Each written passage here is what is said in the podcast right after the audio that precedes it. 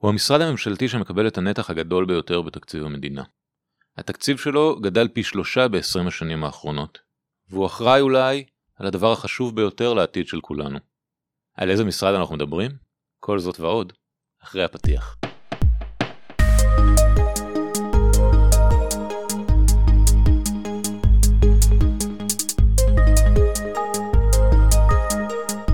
שלום וברוכים הבאים למחקר בשלוש קריאות, הפודקאסט של מרכז המחקר והמידע של הכנסת. אני עידו אבגר, היום אנחנו נדבר על תקציב מערכת החינוך. עכשיו, זה נשמע גדול כי זה אכן גדול, זה נושא מאוד מורכב, אה, ולכן אנחנו נמצאים פה היום עם נטע משה שהיא חוקרת במחלקה לפיקוח תקציבי אצלנו במרכז, והיא תנסה לקחת אותנו לאיזשהו סיור סביב חמש נקודות מרכזיות שלא ידעתם על התקציב. שלום נטע. שלום עידו, אז ההקדמה שלך הייתה מאוד מדויקת. זה משהו באמת שכל פעם ששואלים אותי, אז מה קורה בתקציב מערכת החינוך, או לאן הולך הכסף שלנו, אז אנחנו מתחילים להגיד זה תקציב ענק ומורכב, ועדיין אנחנו חושבים שזה מאוד מאוד חשוב שנדע מה קורה בתוכו. כי בעצם זה התקציב הכי גדול שיוצא מהמדינה, הוא משפיע על מיליונים של תלמידים והורים שלהם, והוא בעיקר בעיקר משפיע על העתיד של כולנו. זו ההשקעה הכי טובה בעתיד של המדינה. כן. אז נתחיל בלדבר אולי על העובדה הראשונה שמפתיעה הרבה מאוד אנשים, שזה התקציב הכי גדול. נוטים לדבר על... רגע, רגע, התקציב הכי גדול משמע, אני תמיד חשבתי שהתקציב הכי גדול הוא תקציב מערכת הביטחון. חשבת ובאמת זו איזושהי אמונה רווחת שהרבה מאוד שנים הייתה נכונה, אבל בכמה שנים האחרונות כשאנחנו מסתכלים בספר התקציב שעבר אה, לא מזמן פה, ושואלים מה ההשקעה הכי גדולה של המדינה, של הכסף המזומן שלה בשנה נתונה, אז זה בתקציב משרד החינוך. את אומרת הכי גדול, אולי, אולי רגע את יכולה לזרוק לנו מספר על מה אנחנו מדברים? אנחנו מדברים סדר הגודל של 70 מיליארד. מספר... 70 מיליארד ש"ח בשנה? 70 מיליארד ש"ח אה, בשנה, שהולך למשרד החינוך. אנחנו לא כוללים בתוך זה תקציב מערכת ההשכלה הגבוהה, זה תקציב uh, נפרד של עוד קצת יותר מ-10 מיליארד שקלים. Mm-hmm. זה 70 מיליארד שקל האלה, זה בעצם התקציב uh, המזומנים, התקציב שהמדינה משקיעה בשנה הזאת במשרד החינוך. אני לא אכניס אתכם עכשיו למורכבויות uh, חשבונאיות של איך מנהלים את התקציב ומה משלמים אחר כך ומה אנחנו רושמים בכל מיני הכנסות למיניהם, אבל, אבל כשאנחנו מדברים על 70 מיליארד, זה סדרי עדיפויות של המדינה, שמה שהיא משקיעה בשנה הזאת, מתוך התקציב המזומן שיש לה, במשרד החינוך. הבנתי, ואת אומרת שבתקציבים של משרדים אחרים יכול להיות שיש סכומים נוספים שהם לא ניתנים במזומן באותה שנה. אז רק כשאנחנו משווים צריך להבין על מה אנחנו מדברים. נכון, יש לנו כל מיני התחייבויות לשנים אה, הבאות, יש לנו כל מיני אה, דברים שאנחנו לוקחים כנגד אה, התחייבויות אחרות, אבל 70 אה, מיליארד האלה זה בעצם הכסף, אנחנו קוראים לזה מזומן, או תקציב אה, מקורי נטו. מה המדינה באמת אה, מוציאה על זה. תמיד זה מספר שכל מי ששומע אותו עוצר רגע לחשוב, אוקיי, אז מה עושים עם כל הכסף הזה?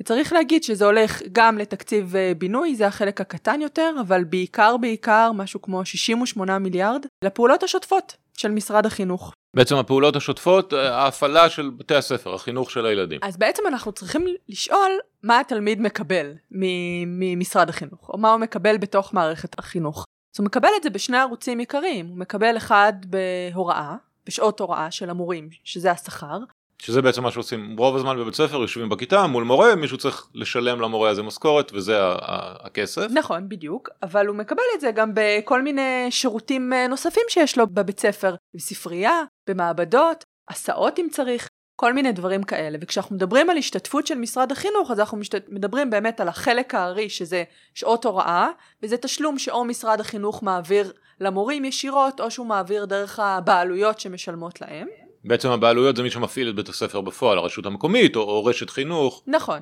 או שאנחנו מדברים על שירותי היקף שניתנים uh, במוסד. פסיכולוגים שיש, לכל כמה מוסדות יש פסיכולוג שמשותף. כל מיני uh, מרכזים לתלמידים ברמת הרשות, מרכזי תמיכה במורים או בתלמידים, uh, הסעות כמו שהזכרנו, כי זה באמת תקציב מאוד גדול, זה משהו כמו 1.6 מיליארד שקל שמגיע להסעות. כל מיני שירותים נוספים שמשרד החינוך מתקצב אז כשאנחנו שואלים איך מגיע הכסף לתלמיד, אז אחד, תלמיד מקבל את זה בשעות הוראה על פי השלב חינוך שלו ועל פי המגמה שהוא לומד בה ועל פי אה, כל מיני אה, עידוד של תוכניות מסוימות שנגיד משרד החינוך רוצה לעודד לימודי ערבית או לימודי אזרחות או לימודי מתמטיקה אז הוא ייתן עוד אה, העדפה ללימוד של מקצועות כאלה ושתיים, בשירותים שהתלמיד יקבל בבית ספר במעבדות, בספריות, במגרשי הספורט אה, שהוא מקבל שם. אוקיי, okay, עכשיו את, את אמרת קודם שבעצם לא תמיד זה היה המצב, שבשנים האחרונות תקציב החינוך בעצם הוא התקציב הגדול ביותר, אז, אז מה, אולי תתני לנו איזושהי פרספקטיבה היסטורית, אה, מה השתנה? נכון, אז, אז לא תמיד היינו ב-70 מיליארד כמובן, אה, כל התקציב המדינה עלה לאורך השנים וגם תקציב משרד החינוך, אבל כשאנחנו מסתכלים היסטורית, משהו כמו 20 שנה האחרונות, מתחילת שנות האלפיים ועד עכשיו, אנחנו רואים שתקציב החינוך עלה מאוד. סדר הגודל שלו שבתחילת שנות האלפיים היה 20-25 מיליארד, והיום כאמור אנחנו סביב 70 מיליארד, זה גידול של פי שלושה, זה גידול עצום. הוא באמת נשמע לנו עצום, אבל, אבל בשביל לדעת אם זה כל כך גדול, אנחנו צריכים לדבר על שני דברים, או לדייק את זה, להשוות לשני דברים. אחד, כמה גדל כל תקציב המדינה, ושתיים בעצם, כמה גדל uh, מספרם של הילדים בתקופה הזאת, כי אולי מספר הילדים uh, כל כך עלה שהתקציב צריך לגדול בהתאם. כן. אז אנחנו נדייק uh, פה את ההסתכלות לעשור האחרון. תקציב המדינה כולו עלה ב-60% ותקציב החינוך עלה במשהו כמו 90%. זאת אומרת, זה באמת גידול שהוא מעבר לגידול הכללי בתקציב המדינה. המדינה משקיעה יותר כסף במערכת החינוך בהשוואה למה שהיא השקיעה קודם. אוקיי, okay, וכמה ילדים נוספו למערכת?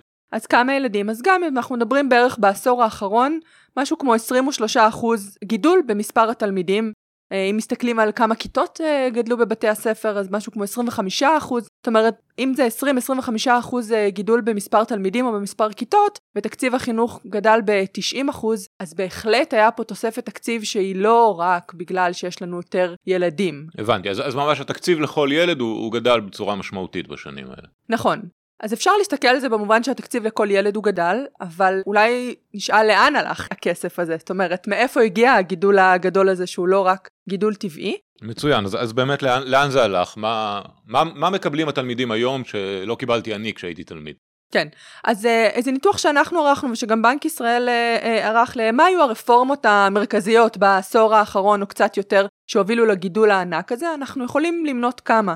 יש לנו חינוך חינם לגילאי 3-4, מה שחלקנו נקרא לזה רפורמת טרכטנברג, תוכניות צהרונים, חופשות, צמצום מספר התלמידים בכיתה, אבל הרפורמות הכי הכי משמעותיות זה בעצם רפורמות שכר של תנאי העסקה של אה, המורים ושל הגננות. יש לנו פה שתי רפורמות עיקריות, אופק חדש, שזה מגנים ועד בעצם יסודי חטיבות ביניים, ועוז לתמורה. אלה רפורמות שכל שנה התוספת שלהם היא כמה מיליארדים של שקלים לתקציב, יש להם גם היבטים פדגוגיים, אבל כמובן שהן חלות על ציבור עובדי הוראה עצום, ולכל שינוי כזה בתנאי העסקה שלהם, בשכר שלהם, בתשלומים על ותק או דברים אה, מהסוג הזה, יש אה, השפעות עצומות בסדרי הגודל התקציביים. אז, אז בעצם מהדברים שלך נרמז שחלק משמעותי מהתקציב משמש כדי לשלם משכורות למורים. אז אולי את יכולה להאיר את עינינו כמה מהתקציב בעצם הולך לעובדי הוראה? 90% מכל התקציב השוטף של משרד החינוך זה עובדים בעצם. משהו כמו 70% מהתקציב זה עובדי הוראה, שזה הגננות והמורים והמורות, ועוד משהו כמו 17% זה עובדים אחרים. אז בעצם את אומרת אם 90% מהתקציב הולך לשכר אז בעצם זה, זה איזשהו תקציב קשיח, אין, אין מה לעשות איתו, הוא given, זה, זה ה-baseline. אז זה נכון ולא נכון. זאת אומרת, זה נכון שזה תקציב אה, שיוצא על עובדים ועל אה, משרות ש... שקיימות, ובמובן הזה הוא קשיח, אנחנו יודעים אה, מי מקבל אותו. אבל אנחנו צריכים לזכור שכשאנחנו מדברים במשרד החינוך, מה זה בעצם תקציב של מורים? זה תקציב של שעות הוראה שלהם. ושעות הוראה באופן תיאורטי, משרד החינוך יכול אולי להחליט לחלק אחרת. אז זה נכון שזה קשיח כי אנחנו יודעים מי מקבל אותו, אבל בתוך ה-70 ומשהו אחוז מהתקציב הזה, בתוך כל אה, המון המון שעות הוראה ומיליארדים של כסף שהולך לשעות הוראה, אפשר לשאול לאן הולכות שעות ההוראה האלה, ואם אפשר לחלק אותם אולי אחרת. אז, אז בעצם את אומרת, אולי לא נכון בהכרח להסתכל על זה כעל שכר לעובדים, ואז יש לנו מספר קבוע של עובדים ויש לו שכר קבוע בחודש, אלא דווקא להסתכל על מה העובד הזה נותן למערכת ומה העובד הזה נותן אפשר למדוד את זה בצורה של שעות ואת השעות האלה אפשר לבדוק איך הן נפרסות על פני המערכת. נכון, אני אגיד את זה יותר מזה. אפשר לדבר על מה עובד נותן למערכת ואפשר לדבר על מה מקבל התלמיד מהמערכת. אוקיי. Okay. מה מקבל התלמיד מהמורה? איזה שעות הוא מקבל? זאת אומרת, מה, כן, ההון האנושי של משרד החינוך הוא ההון העיקרי, אבל התלמיד הוא הלקוח, אפשר להגיד במובן הזה, הוא הנהנה העיקרי מזה. וזו בעצם צורת ההסתכלות שהרבה פעמים משרד החינוך נוקט בה. זאת אומרת שאנחנו שואלים מה ההשקעה לתלמיד, או מה מקבל תלמיד, אנחנו שואלים כמה שעות מקבל התלמיד הזה, באיזה מקצועות, באיזה גיל הוא מקבל שעות אחרות, ולפעמים מחפשים איזושהי שאלה קלה או תשובה קלה לזה, ללהגיד, אה, טוב, אז תגידו לנו כמה כסף מקבל אה, ילד בכיתה א' וכמה כסף מקבל ילד בכיתה י"א. אבל uh, זו סוגיה מורכבת, כי כל מערך התקצוב של משרד החינוך הוא, הוא מורכב, זה לא שיש לנו איזשהו מחיר קבוע כזה. אז רגע, אז, אז בואי אולי ננסה לעשות סדר. קודם כל ממה שאת אומרת, אני מבין שילד בכיתה א' וילד בכיתה י"א מקבלים מספר אחר של שעות, ואני גם מבין בעצם ממה שאת אומרת שאולי השעות הן שעות שונות, יכול להיות ששעה של מורה בחינוך יסודי עולה אחרת משעה של מורה לפיזיקה בכיתה י"א. נכון, אז העיקרון המנחה פה שיש דיפרנציאליות מסוימת בתקציב, זאת אומרת יש דיפרנציאליות גם על פי צרכים ועל פי מעמד חברתי-כלכלי, על פי אוכלוסיות שאולי צריכות יותר. Mm-hmm. זה מודלים מאוד מאוד מורכבים, הם כוללים כמה עשרות רכיבי תקצוב. ככה שקשה בשורה התחתונה להגיד כמה ילד מקבל, אבל אנחנו כן יודעים להגיד שמתוך הדיון הזה אפשר להבין שאין עלות אחת קבועה, אין תקציב אחיד לתלמיד. עכשיו, כשדיברנו על ה-70 מיליארד אה, אה, שקלים שהם אה, תקציב משרד החינוך, זה לא כל התקציב שהולך לחינוך? כשדיברנו על 70 מיליארד אה, שקלים זה התקציב שמשרד החינוך מעביר אה, לצורך אה, מערכת החינוך. אבל... גם אם מי שמעסיק את המורים נכון, בפועל זה הרשות לב... המקומית, התקציב מגיע מהמשרד. גם לבעלויות, גם לרשויות מקומיות, גם לרשתות חינוך חרדיות, בתי ספר מוכר שאינו רשמי שהם במעמד משפטי אחר, אבל כל מה שהמדינה מחויבת להעביר מבחינת משרד החינוך נכלל ב-70 מיליארד הזה. אוקיי, okay, אבל בכל זאת זה לא סוף פסוק, נכון? אבל בכל זאת זה לא סוף פסוק. זה תקציב גדול יותר מזה. יש לנו עוד שני רכיבים עיקריים שמדברים עליהם. אחד, זה תקציב של הרשויות המקומיות. גם הרשויות המקומיות הם, הם שחקן במערכת החינוך, הרי אמרנו שהם בחלק מהמקרים הם אלה שהן מפעילות, והם גם לפעמים אלה שמעסיקות נניח את הסייעות, אבל הן גם נדרשות לשלם חלק מהכספים. יש כסף שעובר לרשויות המקומיות שמגיע ממשרד החינוך לצרכים אה, מסוימים, לכוח אדם מסוים, ויש כסף שהן צריכות אה, להשלים. זה מוערך במשהו כמו עוד 15 מיליארד שקלים שה, שהרשויות המקומיות משלימות מהכסף שלהם, זאת אומרת, מגבייה של ארנונה והתקציב שלהם מהבית, מה שנקרא. אז, אה, אז אם נסכם את זה, זה ה-70 מיליארד ועוד 15 מיליארד. וכל מי שמאזין לנו והוא הורה לילדים במערכת החינוך, יודע שגם הוא נדרש אה, להכניס את היד לכיס, והאמת היא שאם אתם עוקבים אחרי הפודקאסט שלנו, אז שמעתם גם את הפרק שלנו על אה, תשלומי הורים. אני מניח שגם זה מרכיב בתקציב מערכת החינוך. נכון, גם זה מרכיב, וכרגע אני אתייחס רק לכסף שמשולם על ידי ההורים לבתי הספר, בעצם תשלומי חובה, רשות, אה, תוכניות לימודים נוספות, כסף שהם משלמים לרשויות ו- ולבתי הספר על חינוך, זה לפחות עוד אה, חמישה מיליארד שקלים אה, בשנה. כמו שראית שכשדיברתי על תקציב שמגיע ממשרד החינוך היינו הרבה יותר מדויקים, וכשאנחנו עוברים לדבר על תקציב שמגיע מרשויות או מההורים מספרים הם קצת יותר כוללניים או מעורפלים, וזו באמת סוגיה. צריך כאן להגיד לזכותו של משרד החינוך שהוא עשה הנגשה מאוד גדולה בשנים האחרונות של כל שקיפות מערכת החינוך. מי שרוצה לחפש, אז יש אתר שנקרא שקיפות בחינוך. ממש אפשר לראות שם כמה תקציב מקבל בית ספר וילד ורשות. אבל כשאנחנו מדברים על הרכיבים הנוספים, שהם לא כאלה קטנים, זה משהו כמו 20 מיליארד שמגיע מהרשויות ומההורים, אז uh, אין לנו את רמת השקיפות הזאת. אנחנו לא יודעים ברמת פירוט מה בדיוק הולך לאן, וזו נקודה שהלוואי. שתשתפר, כדי שכולנו נדע uh, למי ואיך הולך הכסף. אז אם ננסה לסכם רגע את, את, את מה שאמרת לי עד עכשיו, עלו כמה נקודות בדברים שאמרת. קודם כל, דיברנו על זה שתקציב משרד החינוך הוא התקציב הגדול ביותר מבין התקציבים של משרדי הממשלה השונים. שרוב התקציב הולך לכוח אדם, למשכורות למורים, לשעות הוראה, שהתקציב הזה גדל פי שלושה מאז שנת 2000, ב-20 השנים האחרונות. דיברנו על זה שאין איזשהו תקציב אחיד לתלמיד, אלא כל תלמיד מקבל אה, אה, תקצוב אחר בהתאם לגיל שלו, למה שהוא לומד ולכל מיני משתנים. וגם דיברנו על זה שחוץ מהתקציב הזה שיוצא מתקציב המדינה ישירות, יש מקורות מימון נוספים, הרשויות המקומיות, תשלומי הורים, אז בעצם התקציב הכולל הוא עוד יותר גדול מהתקציב שדיברנו עליו. נכון, אם התחלנו בהתחלה מלשאול אה, למה התקציב הזה חשוב וגדול, אז אנחנו מסיימים אולי בלהבין שהוא עוד יותר גדול ממה שאנחנו חושבים, שאנחנו כבר עוברים את ה-70 מיליארד ומתקרבים ל-90 ואולי אפילו 100 מיליארד בשנה שיוצא רק על דברים של ממש של מערכת החינוך, לא נכנסתי פה לחינוך שהוא מחוץ לכותלי בית ספר, לחוגים, לשיעורים פרטיים, לדברים uh, כאלה. ואולי הדבר הנוסף שלא נכנסנו, זה האם הכסף הזה משתמשים בו טוב, מה התפוקות שלו. ואני גם לא אכנס בפודקאסט הזה.